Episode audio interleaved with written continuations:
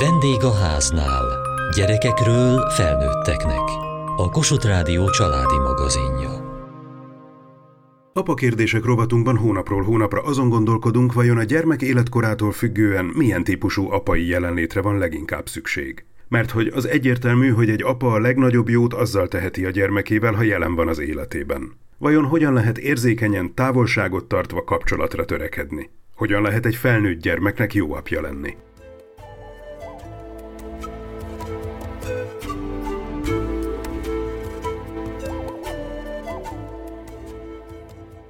Kamaszkorról azt szoktuk mondani, hogy a nagy átalakulások időszaka.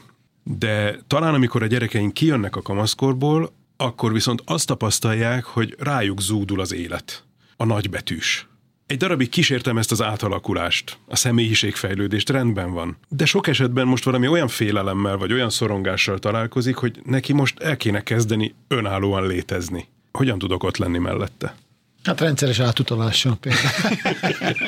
Ez egy biztos módszer. Igen, igen, igen. Az is kérdés, hogy mit értünk önállóságon, vagyis bizonyos szempontoknál önállóak, bizonyos szempontok esetében meg nem. Berényi András, családterapeuta, pszichológus, ötgyermekes édesapa. Hogy van, amiben jól működnek, és amiben kéri a segítségét, abban meg elmondom a véleményemet, ha kérik. Hoztam haza a lányomat az egyetemről, és hogy kérdezte, hogy a, mi a vélemény a barátjáról úgy éreztem, hogy ez egy nagyon fontos kérdés, és azt mondtam, hogy én nem mondom meg, hogy mi a véleményem a barátjáról, nagyon szimpatikus, de nekem addig fontos, hogy ő jól legyen vele, és most ha én mondok valamit, akkor ő meg fogja változtatni, vagy egyáltalán és nagyon megharagudott rám, hogy én nem kedvelem a, a barátját, most már a férje egyébként, úgyhogy, de hogy, hogy érdekes most volt. Most már kimered mondani. Igen, most már kimerem mondani, de most meg, meg, már minek? Hát már most már adott dukkolok, hogy jól legyenek, de, de hogy ez egy nagyon érdekes Igen. dolog, hogy,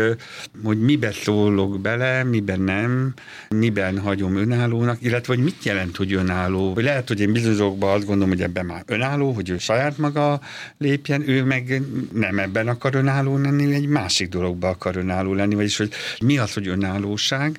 A másik pedig én azt látom, hogy bizonyos dolgokban nagyon önállóak, bizonyos dolgokban meg nagyon nem. Vagyis, hogy ez nem egy ilyen pillanat, hogy akkor mától kezdve önállóvá válsz, a társadalom nem is ebben mutat, hogy ő azonnal önálló legyen, és az is egy nagyon nagy kérdés, hogy most mi az, amivel alá segítek, akár anyagiak, vagy lelki dolgokba, vagy megvárom, hogy ő ezt kérje. Mert ugye az önállóság az lenne, hogy nem, hogy akkor ő el tudja dönteni, hogy mire van szüksége, és akkor, ha kéri, akkor igen.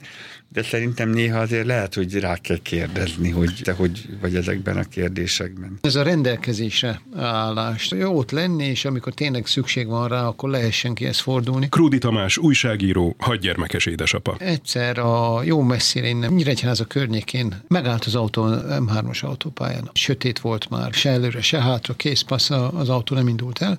Próbáltam szerezni autómentőt, hogy vigyenek el, nem tudtam szerezni autómentőt. És a végén édesapámat hívtam föl, aki ugye Budapesten lakik, hogy jöjjön, segítsen már, mert megy le a izé, nem fog merülni az akkumulátorom, sötétbe fogok ott állni, és belém jönnek, és akkor nagyon nagy baj lesz belőle.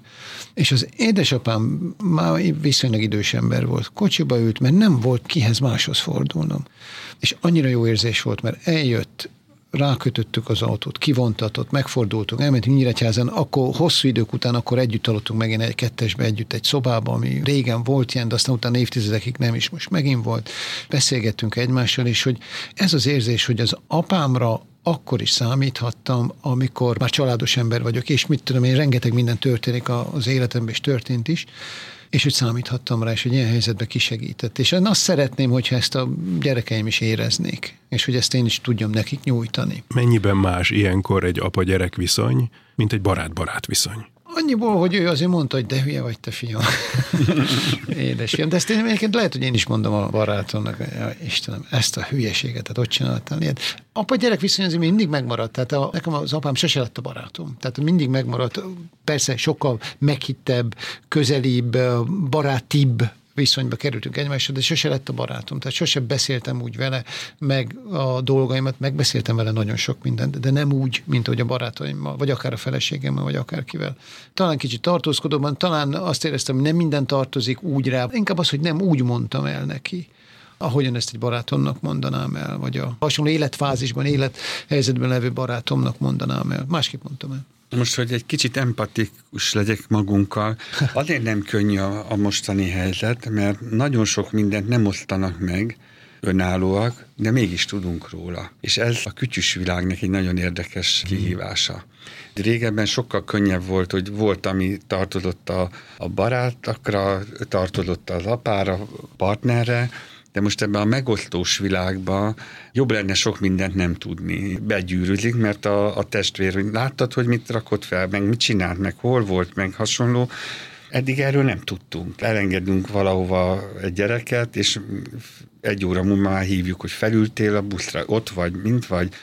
Közben kiderült, hogy lekésték a busz. Jó, hogy mi lesz vele megoldották, de ha már tudok róla, akkor furcsa dolog, mert egyik oldalon azt mondom, hogy önálló élet, de közben meg ki van rakva. Nagyon átalakult most, hogy hol húzódik az önállóság, mert ő passzívan felteszi, de ha megint tudom, hogy gondban van, akkor csak rá telefonálok, de minek, mert megoldja, de az apák is lavírozunk, hogy mit kell ilyenkor csinálni. Nehéz dolog. Hamarabb tudunk dolgokat meg, mint amennyire kellene szerintem. Hát ez egy nagyon-nagyon nehéz kérdés, mert például nekünk volt olyan fiunk, akiről máshonnan tudtuk meg, hogy piszkálják az osztályban, és nehézé teszik az életét. És ő nem mondta el otthon, hanem ezt az egészet.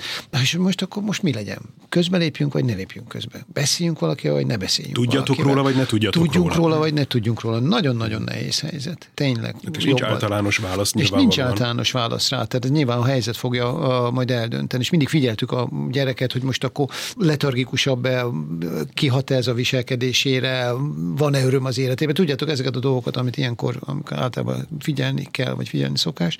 Közbe kell leavatkoznunk, aztán végül nem kellett, megoldódott az egész történet, de, de igen.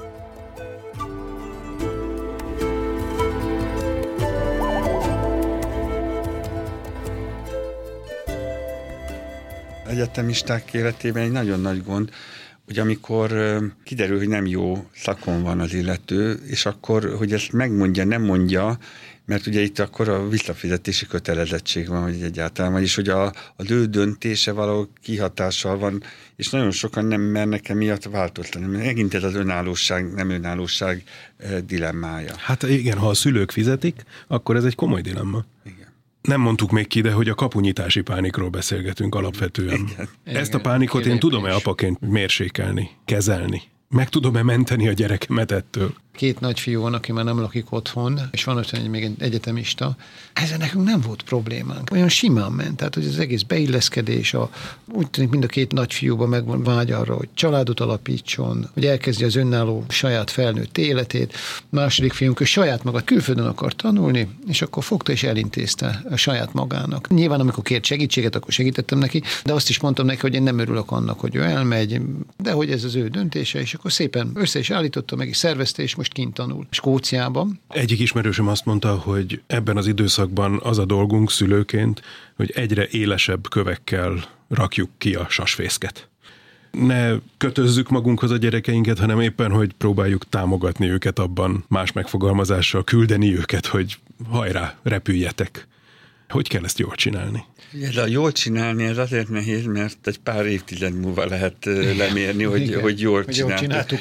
És ezt nagyon fontosnak tartom, amit Tamás mondott, hogy ez gyerek és családi élethelyzet függő. Hogy lehet, hogy valami bejött az egyiknél, egyáltalán nem biztos, hogy a másiknál be fog jönni. Amire lehet készíteni, hogy talpra kell állni, hogyha valami nem sikerül. Ez a rezilienciát másképpen mm-hmm. kell feljancsi effektusnak is mondja, hogy hogyha elborul, akkor újra visszabillenni, de ugye vannak elborulások. Szerintem a kapunyítási pániknak nagyon gyakran az a mögöttes, hogy, hogy nem bízik önmagában, és a szülők nagyon alá tudják ásni a gyerek önbizalmát, hogy neked ez nem sikerül, meg úgyse fog sikerülni. Ez lehet a, talán a felkészítés, hogy meg kell próbálni, vagyis hogy a szánypróbálgatás ez nem egyenlő a kidoblak a fészekből, és ide-vissza nem jöhet, visszajöhet, de, de el kell távolodni, kell próbálkozni.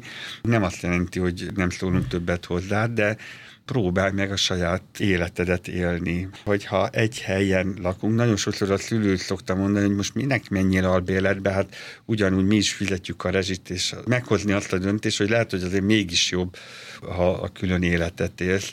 Gazdasági szempontok szoktak ugye megjelenni, és ez az, ami megint nagyon nehezíti az elválást a családtól.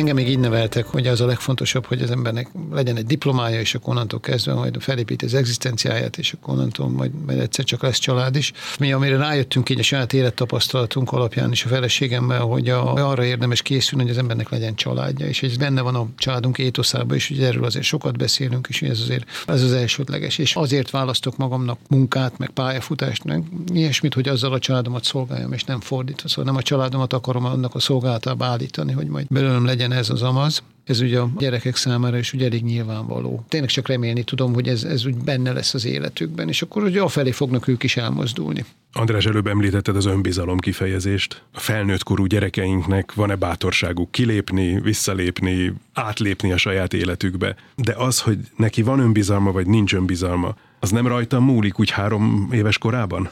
Jó nehéz kérdés. Akkor lehet, hogy módosítanom kell, hanem ez az életigenlés, hogy élni jó, hogy lehet boldognak lenni, és hogy a boldogság az nem olyan, hogy, hogy mindig happy, vannak mély pontok, de mégis egy irány, hogy ennek az életnek van értelme, és az élet továbbadásának is van értelme. És ez a családban mondatik ki, mert hogy életigenlés, és bármennyit dolgozik az ember, csak ők a a hagyatékaink, a gyerekeink. Sokszor felszokták ezt az anyagi dolgokat vetni a gyerekeink, abba fektetünk, hogy ők haladjanak és tudjanak az életben sok mindent kipróbálni. Ezt az életigenlést átadni. Persze, hogy ehhez az önbizalom is kell, de hogy ez egy szemlélet, ez nem csak egy érzés, hogy jól érzem magam, hanem hogy van az életnek értelme, és fontos, hogy mit látnak rajtunk, hogy a kapcsolatban is érezze azt, hogy, hogy apa az anyát szereti, és az anya szereti az apát, és hogy tudnak újra kezdeni, vagyis én, én nem nagyon hiszek azokba a kapcsolatokba, hogy az apámat, anyámat nem láttam veszekedni, hanem az a kérdés, hogy mi történik utána tudjuk-e, hogy ők hogyan békültek ki, vagy hogy tudták ezeket a problémákat rendbe tenni. A legtöbb, amit egy apa tehet a gyerekeiért, az, hogy szereti az anyjukat, szereti a feleségét. Több gyereknél is visszajött ez a kérdés, hogy amikor mi mondjuk hangosabb szó hangzott el közöttünk, veszekedtünk, akkor eljött a kérdés, hogy ugye nem fogtok elválni. Tehát ez az ijedelem, hogy látom, érzem, hogy feszültség van közöttetek, biztosítani kellett a gyerekeket arra, hogy nem, nem, nem, nem, nem fogunk elválni. A másik pedig, amikor tényleg sikerül szeretni egymást és harmonikusan együtt lenni, akkor azt is észrevettük, hogy a kisebb gyerekek, de a nagyobbok is, azok úgy szeretnek odajönni. Tehát vonza, akkor olyan jó együtt lenni, jó abba a közösségbe bekapcsolódni, ahol az emberek harmonikusan vannak együtt egymással, és nem feszültségben. Megint ott vagyunk, hogy gyakorlatilag az apaság az bizonyos szempontból folyamatos önnevelés. Hát, Élet igenlő-e a gyerekem, vagy nem, nem magától lesz az. Attól, hogy rajtam is ezt látja vagy valami egészen más lát. Abszolút. Ilyen közelségbe embereket egészen kicsikoruktól lássak felnőni felnőttkorig, ez valami olyan kaland, és olyan kapcsolatépítési lehetőség, ami tényleg páratlan. A másik pedig, hogy fontos vagy, vagyis azért vagy, mert szerettünk volna, vagy hogy elfogadtunk. Nekem nagyon furcsa volt, mikor az első gyerekünk született, és akkor mondták, hogy az apukát hívják a telefonra, és én ültem a helyemen, és akkor mondták, hogy hát, hát apuka, hát igen, vagyis, hogy, hogy, hogy, ja, hogy az én vagyok. meg, igen, hogy ez a szerep, és hogy, hogy ez egy állandó, hogy, hogy nevelnek a, a gyerekeink, és azt gondolom, hogy ez, az apaság az nem így van, hogy akkor mától kezdve apa vagyok, és akkor úgy fogok felelősséggel az életben létezni, hanem hogy a, a gyerekek is felhívnak dolgokra figyelmünket, nem mindegy, hogy mit mondok, nem mindegy, hogy hogy szólítom meg, az egyiket bátorítani kell, a másikat korholni kell, és hát van, amikor sikerül, van, amikor nem. Ez egy állandó önreflektivitás. Igen, Szerintem itt ad a gond, hogyha az ember belemerevedik, és, és azt mondja, hogy, hogy ez most úgy lesz, ahogy én akarom, hát nem így. A gyerek megszületése az átrendezi az életedet. Egy kollégámmal tartottunk egy tréninget, inget, és kicsik voltak a gyerekek, és mondtam, hogy figyelj, menjünk el egy moziba, és mondta, hogy nagyon fáradt, figyelj, mondom, most kell elmenni, mert ha otthon vagyok, akkor nem. Fiatalabb volt, és egy pár év múlva találkoztunk, és mondta, hogy te figyelj, most már tudom, hogy miről beszélsz, vagyis, hogy adokat a pillanatokat, amikor a gyerekekkel vagyunk, nagyon meg kell, és azt is, amikor nem, mert hogy nem magától van, hogy egyszer csak a gyerek eltűnik, és akkor vagyunk a, a párommal, a társammal, ezt tervezni kell. Ez egy dinamikus egyensúly. Nem csak, hogy én változom, hanem körülöttem mindenki Mindenki. változik, és akkor ebben az egész kapcsolati hálóban, amiben benne vagyok, hát itt folyamatosan rángatja valaki ezeket a hálóvégeket. És például most azért olyan nagyszülők, ott azért ez is egy új helyzet, mert ott is vannak apamodellek, és ugye, hogy az ő apamodellük és az én apamodellem mennyire esik egybe, és ugye ezt azért a gyerekek érzékelik, és hogy érdekes a felesége, is szokott erről beszélni, hogy az ő apukája hogy volt vele, és hogy az én apa szerepem, hogy egészen más, és hogy van, aminek örül, van, aminek nem örül, és a nagyszülők is, hogy mit erősítenek, és mit nem erősítenek, mert ugye azért gyakran a nagyszülők az apakritikusok igazából, hogy, hogy mit nem csinálunk, vagy mit csinálunk, és akkor nagyon fontos, hogy a feleség azt mondja, hogy igen. Én sose felejtem, amikor először a gyerekemet meg akartam fürdetni, és anyusom mondta, hogy lányom, hát rá fogod bízni? Hát azt mondja, hát az ő gyereke, hát valahogy ott nagyon fontos volt a feleségemnek, hogy az apai szerepet megerősítette, hogy hát az ő gyereke, akkor neki kell fizetni. Ez milyen klassz, és a feleséged tudatosan, öntudatlan, nem tudom, de hogy téged választott ebben a helyzetben, Igen. mert egyébként sok esetben nem Igen. ez történik, hanem kicsit kiszorítják az apát, Igen. és egy olyan ő női erőtörő jön létre, ahol az apa nem tudja a saját uh-huh. apaságát érvényre juttatni.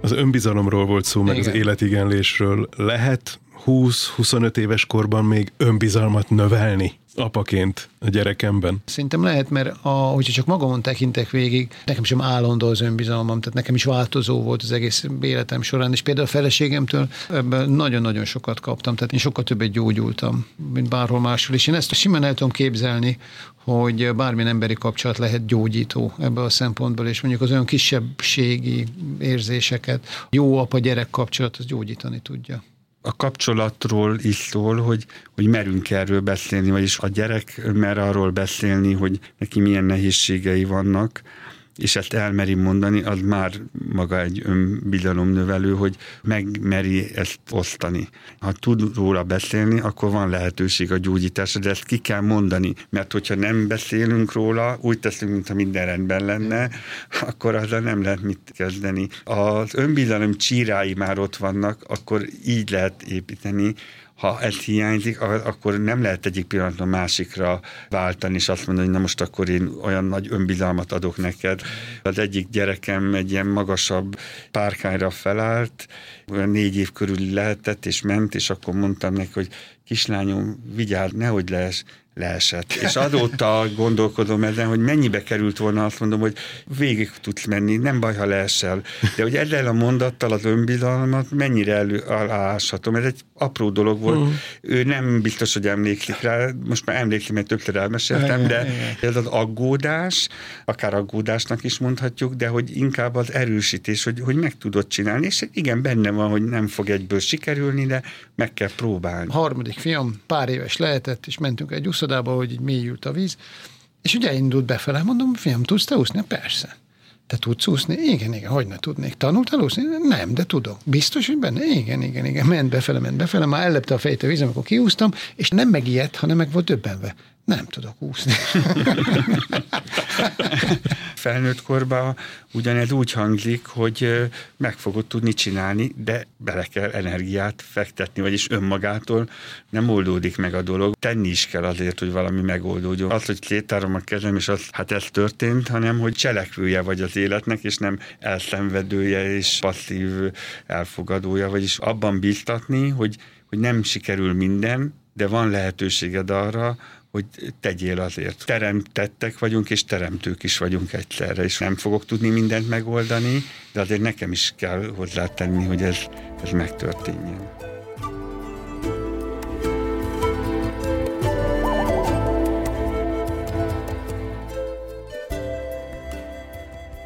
előállhat olyan helyzet is, amikor tulajdonképpen már minden adott ahhoz, hogy a gyerekem önálló szárnyra keljen, és mégis maradni akar. Hogyan tudom ezt felismerni? Hogyan tudom segíteni abban, hogy amire képes, azt meg is tegye? Mert mégiscsak az egészséges egyetfejlődésnek az az útja, hogy előbb-utóbb önállóvá válik. Igen, csak hogy melyik gyerek mikor válik önállóvá, az egy egyedi dolog. Berényi András, családterapeuta, pszichológus, ötgyermekes édesapa. Ez időhöz köttetik, vagy egyáltalán bizonyos teljesítményhez. Ez egy nagyon nehezen meghatározható dolog, viszont vannak olyan pillanatok, amikor arról kell beszélni, hogy mi akadályozza, vagy mi az, amitől tart, mert szerintem ez nagyon sokszor az önálló életnek vannak félelmei, és szerintem ez a legnagyobb félelem, ez a felelősség, hogy, hogy valamit fogok csinálni, és utána nekem a felelősséget vállalnom kell olyan döntéseket kell hozni, ami az életemre kihatással lesz, és nagyon sok lehetőség van. Könnyű volt nekünk bizonyos tekintetben a mi korosztályunknak, mert eléggé ki voltak a pályák jelölve, volt, ami be volt zárva, volt, ami nyitva volt, bárhol tud élni most már, van nyelvvizsgája, van bankkártyája, oda megy, és lányomnak szoktam mondani, hogy van egy jó híre, meg egy rossz hírem, hogy legalább 5000 férfi van, akivel ti jól együtt tudnátok élni, csak az a baj, hogy ezt nem tudod végig kipróbálni, és lehet, hogy Indiában van, vagy nem tudom, Kanadában, de nem fogsz vele találkozni, mégis dönteni kell, mert annyi időd nincs, hogy mindenkivel megismerkedj, és ebbe kell biztatni, hogy valamibe bele kell vágni, mert, mert megy az idő. Szerintem ebbe egy némileg a szülők is felelősek. Krúdi Tamás, újságíró, hadgyermekes édesapa. Egyre másra látom azt, ők nem elengedni, meg nem kiküldeni akarják, hanem sokkal inkább magukhoz akarják kötni, öntudatlanul is. Az embernek a saját zsigeri vágya ellen kell lépnie azért, hogy a gyereke önálló legyen, mert a végső cél az lenne.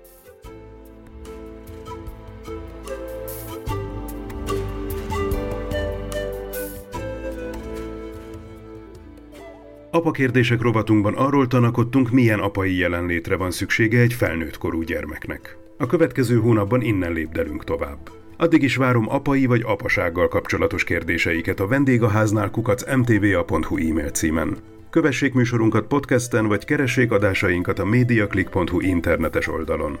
Műsorunk témáiról a Kossuth Rádió Facebook oldalán is olvashatnak. Elhangzott a vendégháznál. Szerkesztette Süveges Gergő. A gyártásvezető Mali Andrea, a felelős szerkesztő Hegyesi Gabriella.